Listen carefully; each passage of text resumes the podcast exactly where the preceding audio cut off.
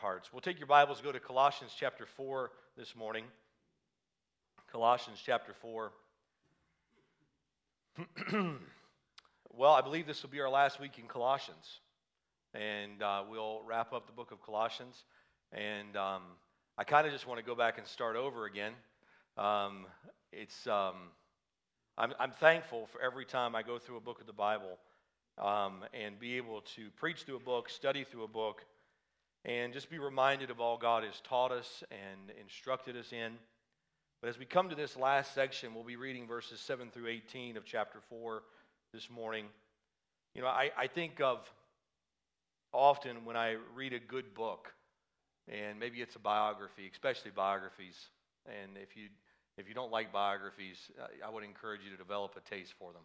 Um, but reading a biography and learning about someone who's maybe been gone for several hundred years and learning from their life, it's like walking with a, a dear friend for a time and getting to know them and, and experiencing things that they experienced through the page of the, the book. And then I always come to the last chapter, and it's like saying goodbye.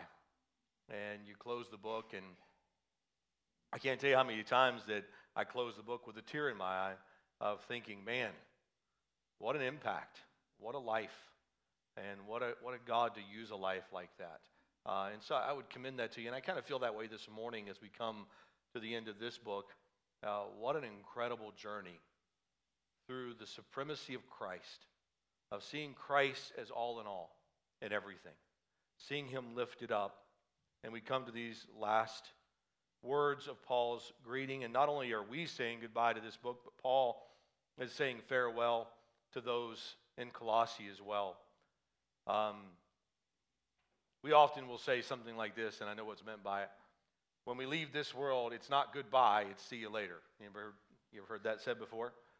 Um, but I, I, got to thinking about that, and I'm like, well, what's, what's the word goodbye mean? And so I did a little etymology search on goodbye. And in the 16th century, goodbye was shorthand for God be with you. And that's how it got shortened to God be with you. And I thought, man, what a great way of concluding this is just to say, Paul is looking at these people and saying, God be with you. And how does he close it out? The very lines, and we'll let this be our title this morning, but the last line of verse 18 grace be with you. Grace be with you. And here Paul is saying goodbye. And so I want to preach to you this morning from this text, and we'll entitle the message Grace be with you. Let's read verses 7 through 18, and then we'll pray together.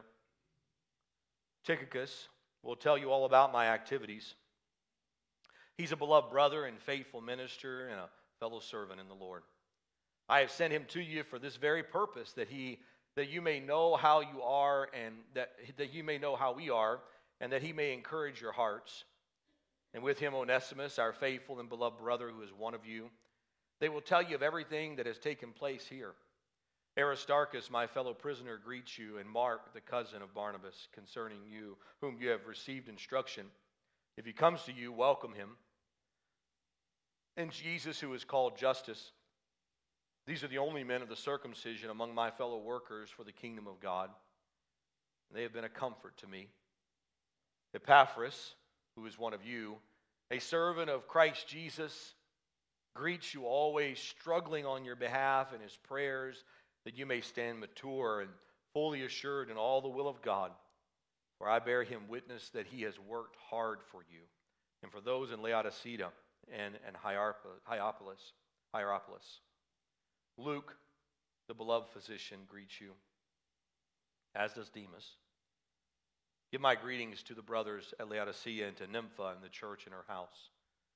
When this letter has been read among you, have it also read in the church of Laodiceans and see that you also read the letter from Laodicea and say to Archippus, See that you fulfill the ministry that you have received in the Lord. I, Paul, write this greeting with my own hand. Remember my chains. Grace be with you.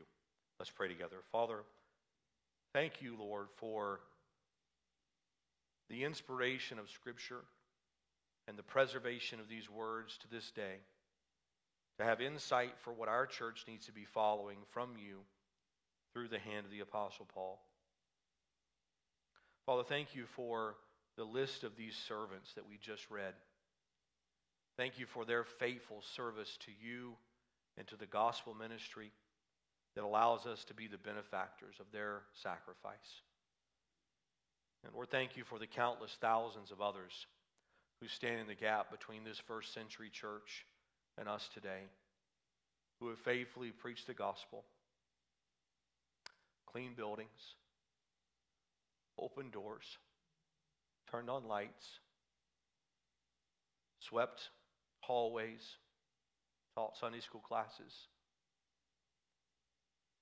and thousands and thousands of other opportunities that they've done to just keep moving the ministry of the gospel one more year, one more generation.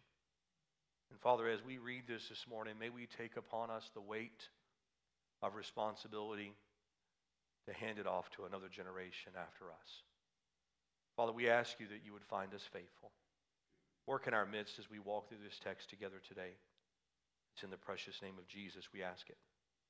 Amen. So we come to the last week of our journey through Colossians. The names of this text could be a roadmap through Paul's missionary journey. And a matter of fact, you could walk through this and pick out different names and say, oh, I know where he joined him. And oh, yes, he was there with Paul. And we'll look at some of that as we walk through it. We definitely also could see in this list of names a microcosm of the New Testament church. What do we find in this text? We find Jews, those are the circumcision, and Gentiles, Luke, others that are named here. Jew and Gentile, slave and free. Onesimus, Archippus, these names are all a picture of what the church is, that God has taken those from all backgrounds and all walks of life and has gathered them together in a group called the church, this called out assembly that is doing a work. And we see this familial, loving communication from the Apostle Paul to people that he knows, that he's wept with, that he's worked with, that he cared for. And he's sending this greeting to them. And inside this greeting, as is a custom with Paul, there's some instruction. He's not just going to say, see you later. He's going to say, see you later, and don't forget to do this. And see you later, and make sure you do that. And, uh, you know, and, and Paul is almost kind of like your mom when you're heading out to school, right? It's like, hey, I love you. We'll see you. Don't, did you forget your, don't forget that. Hey, don't turn that note in. And there's the instructions that go with the hugs and kisses. And Paul is putting his arms around them. He's offering those welcoming greetings or those goodbye greetings, but he's also giving them the instruction as they walk out. Paul pins these words shortly before his ministry will come to an end. And depending on where you draw the timeline, within a year to two years from this time, Paul will have his last day of ministry. And history tells us that Paul was beheaded at Rome, that he was executed for his faith while after being imprisoned there. And yet, Paul in Timothy, in 2 Timothy says, The time of my departure is at hand. He said, I am ready to be offered. Paul did not shirk from that at all, but here he is, even in the last years of his ministry. He's writing with boldness and clarity about who Christ is and what Christ has done, and then he's commending that work to a group of people. Now, I'm just going to take just this outline this morning and give it to you of the people of Paul's heart, the instruction on Paul's lips, and then the observation that I receive from Paul's words. I'm going to walk through those this morning and let's look first off as the people on Paul's heart. Verse number 7 through 9, I want you to see a little line here in 7 through 9. And, and he says this in the end of verse number 9, I believe it is. They will tell you everything that has taken place here. So, this first group of people that we're kind of lumping together is the messengers from Paul to the church at Colossae and Tychicus and Onesimus are the two names of the men, and Paul is sending them to Colossae, and very likely he is sending them with the very scroll that we're reading this morning in their hands to take to the church of Colossae. And they're going to that city with delivering this message, and this letter is going to be stood up in front of the church, and they're going to read it. And can you imagine the excitement and the buzz that must have been when Tychicus hit town? Hey, did you hear? Tychicus is in town. He's got a letter from Paul. Paul wrote us a letter? Yeah, Paul wrote us a letter. We're going to gather uh, next Sunday on Lord's Day and say, can we do it sooner than that? I don't know. Let's ask. And I can imagine the messengers running around town and they gather some night together, and the church gathers in the room there in uh, Nympha's house, and they gather in the back room where she had set that aside for them to gather, and maybe a candlelight or an oil lamp was lit, and one of the men stood and began to read this passage from Paul. And you can imagine the excitement that would have been in Tychicus because he's like, I know what's coming. And he was carrying that letter to them. And so this is Tychicus that we see first. What does the Bible say of, of Tychicus? He's a beloved brother, faithful minister, fellow servant. We see him mentioned in four or five other places in Scripture, but we don't know much more about him than this. We just know that he was used to deliver uh, more than one epistle to a church. He was sent to Ephesus on one occasion, and here we see Tychicus doing the work that he was commissioned to do as a beloved brother, a faithful minister, a fellow servant. Onesimus is the next one here, and I, I, I didn't mention this, but Tychicus' name, I love this, it means faithful or fateful or fortuitous. He was the one that came in at the right time. Onesimus, his name means profitable. That's an interesting study if you ever want to open the book of Philemon and see Paul's play on words with Onesimus's name. Onesimus' name means profitable, and yet he says, Hey, Philemon, I want you to receive the one who was unprofitable, the unonesimus, receive him as Onesimus now, who is now profitable. And he does a play on the words the entire book as he walks through that little letter back to the church. But Onesimus, who is he? He's a slave. Probably his master was Philemon. We know that's the case by the book of Philemon. But here in this text, Paul does not call him a slave. Because the letter to Philemon tells him you don't receive him anymore as a slave, as a bond slave, but you receive him as a brother. And here he calls him, and it's the picture of what the gospel is doing to transform the society around them as he's calling him his brother, his faithful and beloved brother. And I love this phrase one of you. One of you. And he said, This is Onesimus. He's coming. And again, I think Onesimus and Tychicus were given the job of carrying the letter to Colossae. And very likely with that letter came the letter to Philemon in his very hands. And they're coming back to that city, returning there for the first time since Onesimus had left and Paul had reached Onesimus in prison. The book of Philemon tells this to us. These are people that are dear to Paul's heart. We see of the circumcision in verses 10 to 11 Aristarchus, Mark, Justus. Aristarchus, we find him in Acts 27 when Euroclydon hit Paul. Aristarchus was on board that ship with him. Aristarchus witnessed Paul's journeys firsthand as he traveled to Rome under Roman guard. And we see these men, Mark, Mark, he jumps off the page, doesn't he? Marcus is said here, or Mark. His name means a defense. It's the author of the, the epistle Mark. When you open the, the book of Mark and you read it, you've got the, the, John Mark here has written this epistle to us, and he's the same one that Paul refused to travel with in Acts chapter 15 when he went back home early and Barnabas said, Hey, let's give him another chance. And Paul said, I'm not going to deal with that mama's boy anymore. And Barnabas said, Well, I'm taking him. Well, I'm not taking him. I'm taking Silas. And Paul went one way and Barnabas went the other. And aren't you glad that even when good people disagree, the gospel can still go forward? And we see this in Mark's name. And yet, what do we see at the very end? And I mentioned to you 2 Timothy. Paul is going to write in 2 Timothy, and he's going to say, Hey, send Mark with you. Send him. He's profitable to me for the ministry. And Paul here is commending Mark. He's commending Aristarchus and Justus. I love this because here's what he says of these men. He said, They are the only ones of the circumcision among my fellow workers for the kingdom of God. The circumcision would have referred to Jewish descent.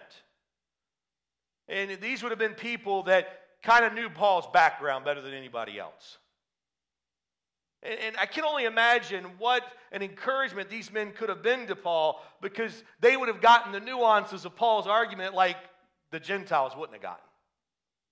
And as Paul is talking about things, these guys go, oh, Yeah. And then they would help Paul explain, no doubt, to what Paul was referring to and connect the dots for people. And here's what he says about, about them. And, and I, I just love hearing these words. They have been a comfort to me. This word comfort literally means they have been a medicine to my soul. How many of you can think of somebody right now that you spend time with them and their love for the Lord Jesus Christ, their walk with God, their patience with you and your shortcomings, you can look at them and say, they have been a medicine to my soul. The Apostle Paul is writing, and what words that flow out of his pen under the inspiration of Spirit as he says, You have been a medicine to my soul. We see those of the circumcision. We see not only them, but we see Epaphras. Well, we, we, we met Epaphras already in Colossians chapter 1, 7 through 8. And Epaphras jumps off the page at us because he's praying for them, he's concerned for them. He had taken word to Paul of what was going on in Colossae. And now Epaphras is there and he's saying, uh, Epaphras, who is one of you, he's greeting you now. Epaphras very likely brought Paul the message of Colossae, and now Epaphras is there with Paul. We don't see him returning yet. We see him staying there with Paul. But he said, Here's what I want you to know about Epaphras. Look, if you would, in verse number 12. And here is, he's the one that's written the most about in this text. He said, Epaphras, who is one of you, a servant of Christ Jesus, greet you, always struggling on your behalf in his prayers. This word struggling means to agonize. It's the same word that Paul talked about his struggles early in chapter 2 and 3 when he talked to what he was struggling with. He said, Hey, Epaphras is agonizing with you on your behalf in his prayers. And what is Epaphras praying for them? That they may stand mature and fully assured in all the will of God. He said, I, Epaphras wants you to know God's will. He wants you to grow up and he wants you to stand sure in this. This is what Epaphras is doing for you. And he said, And I bear him witness that he has worked hard for you. You can look around and see saints that have gone through the years, and you can say, I can bear them witness they've worked hard for you. Here, Epaphras, Paul is commending him back to the church of Colossae. He said, Man, not only has he worked hard for you, but those at Laodicea and Hierapolis. Then he uses these words Luke, the beloved physician. Now, Luke jumps off the page at us, doesn't he? We just looked at Luke chapter 1 and 2 for about four weeks. Luke is the historian. He's the one putting everything in perfect order so that he could give a, an orderly account of what had taken place in the life of Christ.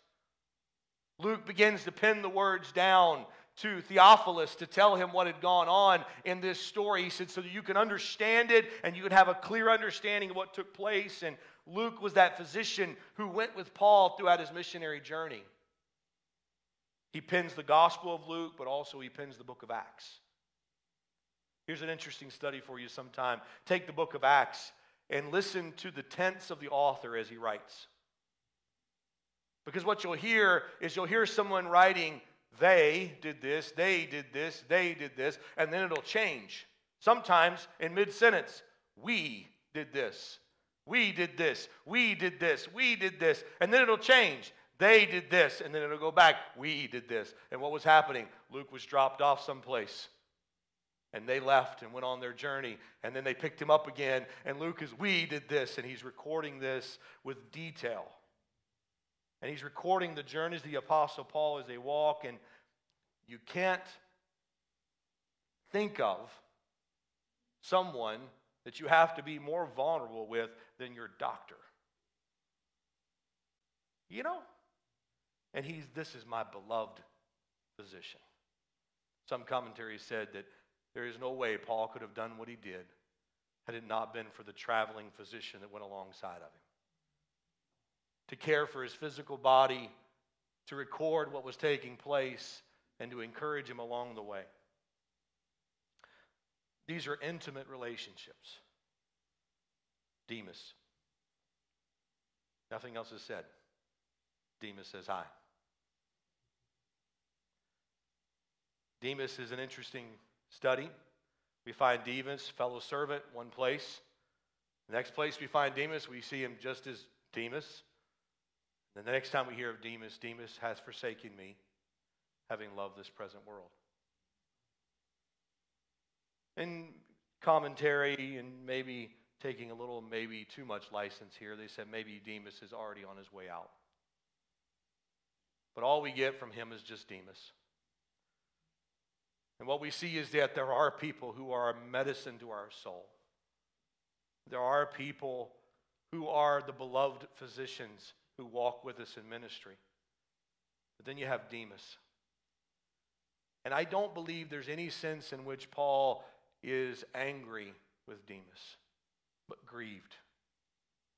I think Paul has gone beyond his spirit of, I don't want John Mark with me, to being grieved over Demas's departure from the faith.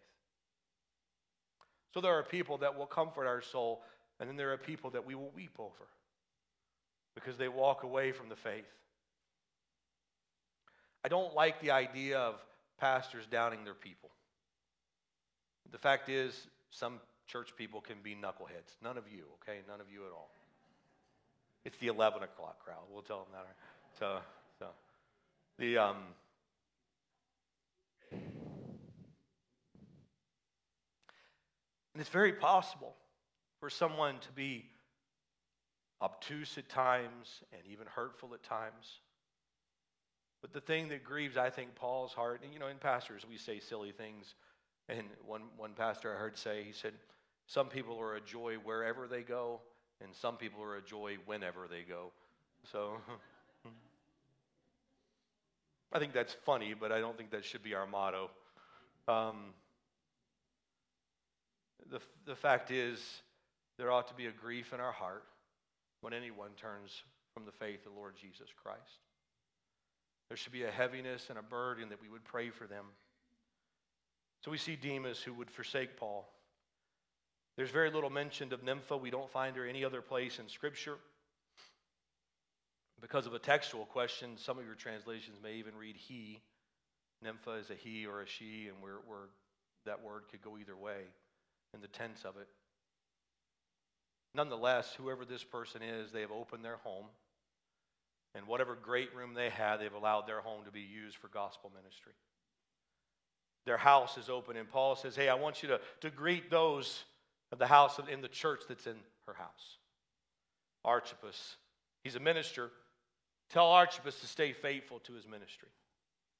Possibly an interim pastor while Epaphras is away. Possibly one of the pastors that lab- elders that labored with Epaphras when he was there.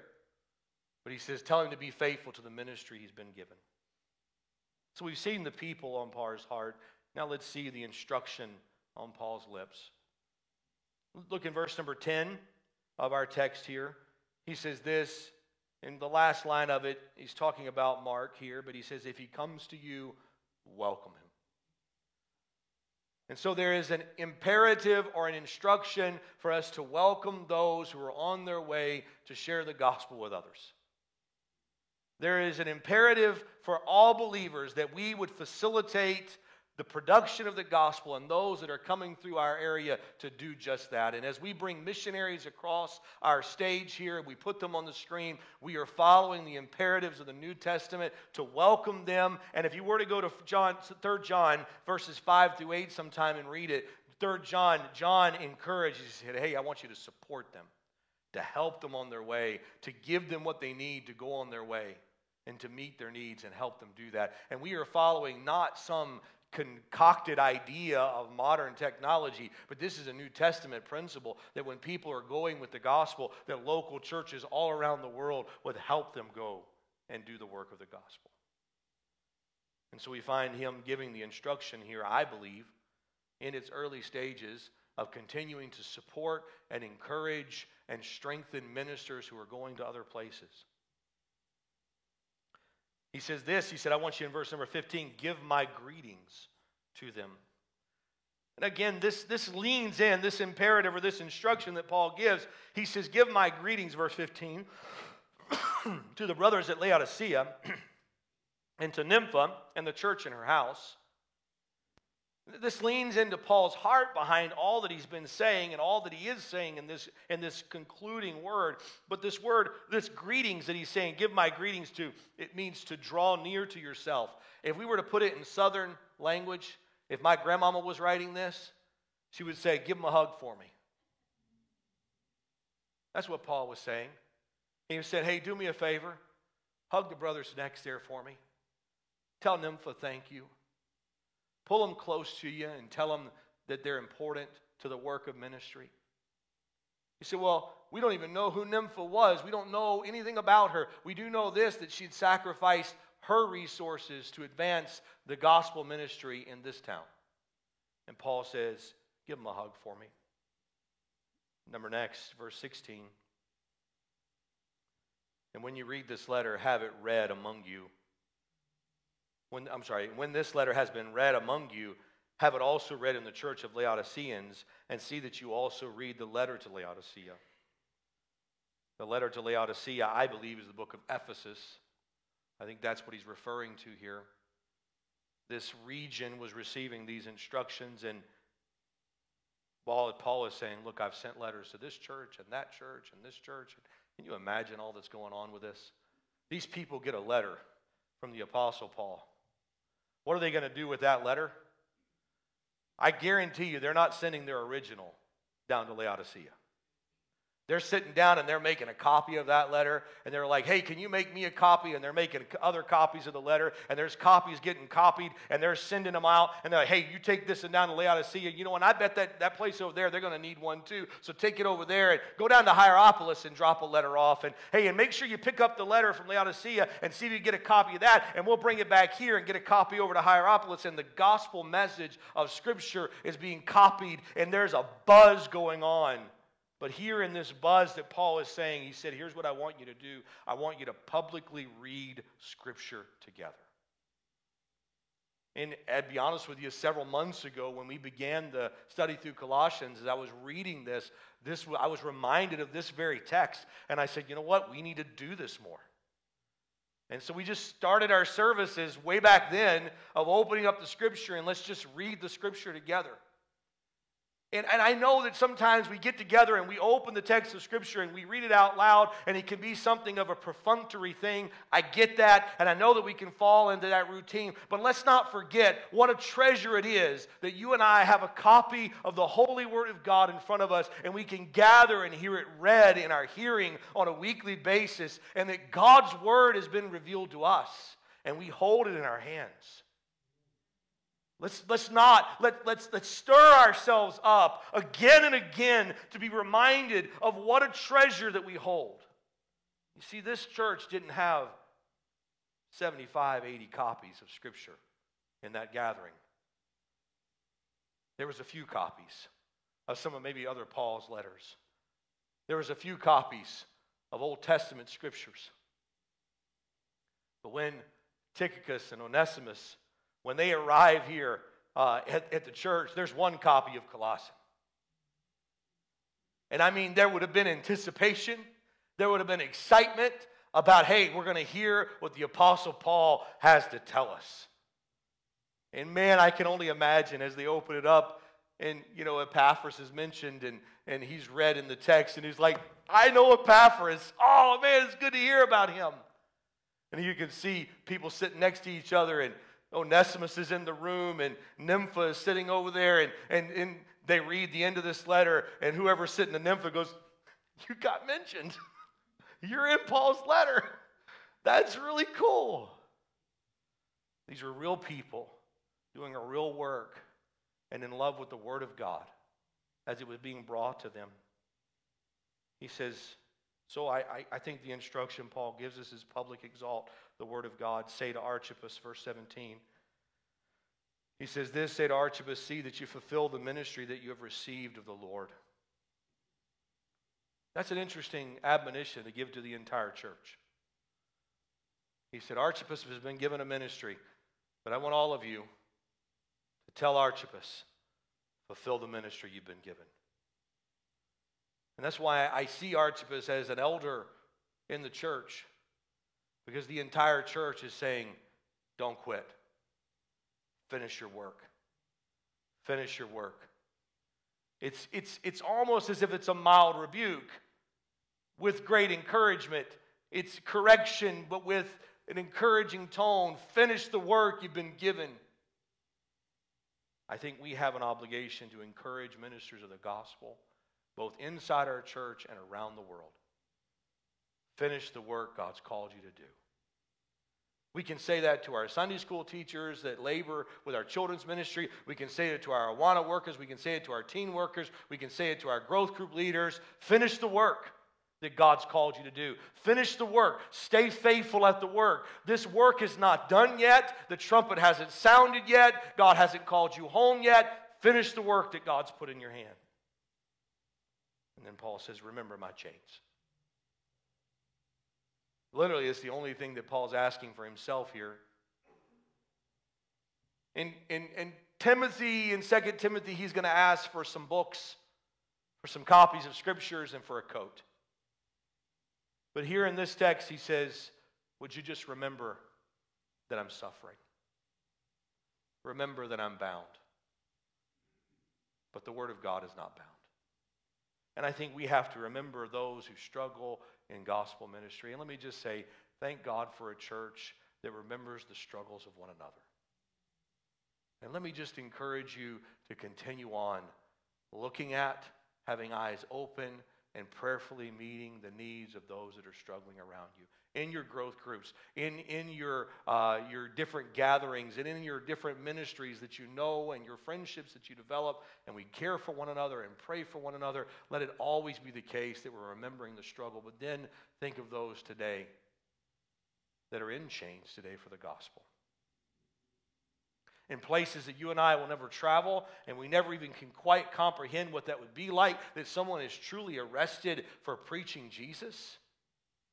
And yet it goes on right now across the world. You see, I think remembering those chains is not to put us into despair, but to put us on our A game, that we've been given a great responsibility. And though they are in chains, you and I are not in chains today. And the Word of God has never been bound. And so let us use the freedom we have to proclaim Jesus where we are and let remember the needs of those around the world. So we see the imperatives on Paul's lips, and finally, the observations from Paul's closing words here. These are my observations. And so you can search the scripture and see if you find these same observations there yourself. But this is what jumps off the page at me. First off, in the first century church, there was a hunger and a need for clear communication. Now, they didn't have as much communication ability as we do today, but there was still a need for it. I think if we're not careful sometimes, it's the abundance of communication that causes the confusion. Paul's communication was one letter read in the gathering of the church, and people gathered to hear it. But there's still a need for communication to share our hearts with one another, to tell of sacrifice, to tell of prayers to help. And let, let me just say this let, let's make sure our communication is Christ honoring communication. You know, as we walk through a church, you are going to have times where people rub you wrong. Guess what? I am going to drop the ball. Randy usually never does, but someday he might drop the ball. One day, maybe. Maybe. Caleb will make a mistake. Our staff will miss something from time to time. And it's easy at times to be frustrated with those things. But let, let me just encourage you not to only communicate that, but communicate it to the right people. And then when something positive is happening, communicate that to everybody. Communicate that and spread the rumors of good news of what God is doing in your life. Communicate your prayer requests. Walk together and understand that communication is needed in every generation and it's needed from the pastor to the people, from the people to the pastor. Both ways. It's necessary, both up and down. The communication lines. Evangelism is God growing a family, not a transactional business. This is something that I think can that hits kind of at our American kind of production chain mentality a little bit. is that we see things as a production and you get the you get the Henry Ford supply line in place and you get the machinery in place and you put an unbeliever on one end of the factory and he comes out a disciple on the other. People don't grow that way. The church doesn't grow that way. And Brother Ron, you recommended a book to me four years ago now, Stop Asking Jesus into Your Heart. And I've read that book uh, about one and a half times through. And it's a challenge to my heart that people don't grow the same way we think they will. It's not, it's not a one and done, it's a process of walking with people through generations and through years of seeing disciples be developed and grow in gospel ministry. See, God is growing a family. In the gospel, it's always urgent, it's always an urgent mission. But I'm glad to say this morning, it's never a frantic mission. It's walking together patiently, proclaiming the gospel, doing it faithfully, and letting God give the increase where God sees fit to give the increase, and trusting that God is more interested in lost souls than you and I ever will be. That God is going to raise them up. You know, and I, I remember as a kid, I would go to evangelistic meetings, and we would have these pushes for evangelism. Now, on a Sunday, let's just take the number 200 that comes to Shelby Bible Church. And uh, we have many more than that that come in a month's time. But if we took 200, you realize if 200 people could win 10 people to Jesus this year, and then those 10 people the next year could all win 10 people again, and those 10 people could win 10 again. In eight years, we would reach 20 billion people. Guess what? That ain't the way God chose to do it. It don't work that way. But what would work is you talking to your neighbor this week. And what would work is you stopping the lady at the diner this week and saying, hey, could I pray for you? And what would work is you being in the car line and making a note to your teacher when you're picking up your kids and saying, hey, I just want you to know that our growth group prayed for you this week. Thank you for teaching our children. And you just never know what seed you're planting, what relationship you're developing that God is going to give the increase to. And it's getting a gospel vision for the fact that every person we pass is in need of the gospel of Jesus Christ. And that God gives the increase as He sees fit. Evangelism is God growing a family. There are no solo acts in kingdom work. Beloved brothers, plural.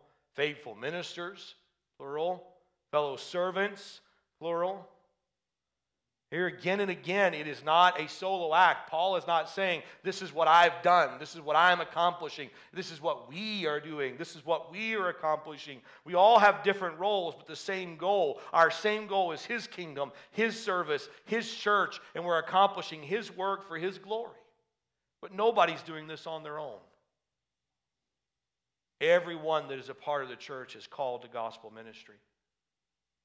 We get this idea somehow or another that getting saved is a get out of jail free card, and then you get to decide whether you want to be a disciple later on. That is not how the gospel works. If you've been born again, you're a follower of Christ. You're following Him, you're pursuing Him. And he is working in you and developing you to be more like his son. And he's doing that work through all the circumstances of life that he puts in you. You see, here's the thing the day you accepted Christ, you joined the fight. You're in this battle with us. And if you don't know Christ as your Savior this morning, again, this is not a transactional thing, this is a change of heart. This is something that the Spirit of God does within us, and we respond in faith to the work being done, and we become a new creature. And if you can explain it to me, you understand more of Scripture than I've ever come to understand. It is a miracle when somebody is made a new creature. But when you've been made a new creature in Christ, you're not on the sidelines, you're in the fight. There's no solo acts. And then finally, men and circumstances may fail us. Men and circumstances may disappoint us. But neither of these, neither the chains nor the Demases, alter our mission or shake our God. Our mission stays the same, and our God stays the same. And here is the reality of it. I don't care how dark the world gets around us. I don't care how bleak the outlook is or how, how cold the winter is. God's not changed by the winter, and God's not changed by the circumstances. God is still the same, and our mission is still the same. Preach Jesus. And I challenge us this morning, as Paul concluded, let me conclude with Paul's words Grace be with you. Grace. What was Paul asking? Be with them. May the unmerited favor of the work of Christ stay your sustaining truth wherever ministry takes you. Grace be with you. And this week, as you go, the thing that will sustain you is grace. May grace be with you. Let's pray together this morning. Father, thank you for the sufficiency of your word. Father, thank you for this wonderful book that we've opened and now closed together. Father, may we continue to meditate upon what you've taught us through it. Lord, I pray, Father, as we walk into the next season of our church's life and the preaching time here, that you would be honored and glorified in that as well. Now, Father, help us to see the work of ministry ahead of us. Help us to join the fight, to connect with believers around us and understand that we don't do it alone. To chart our course and to keep walking forward. It's in the precious name of Jesus we ask all these things.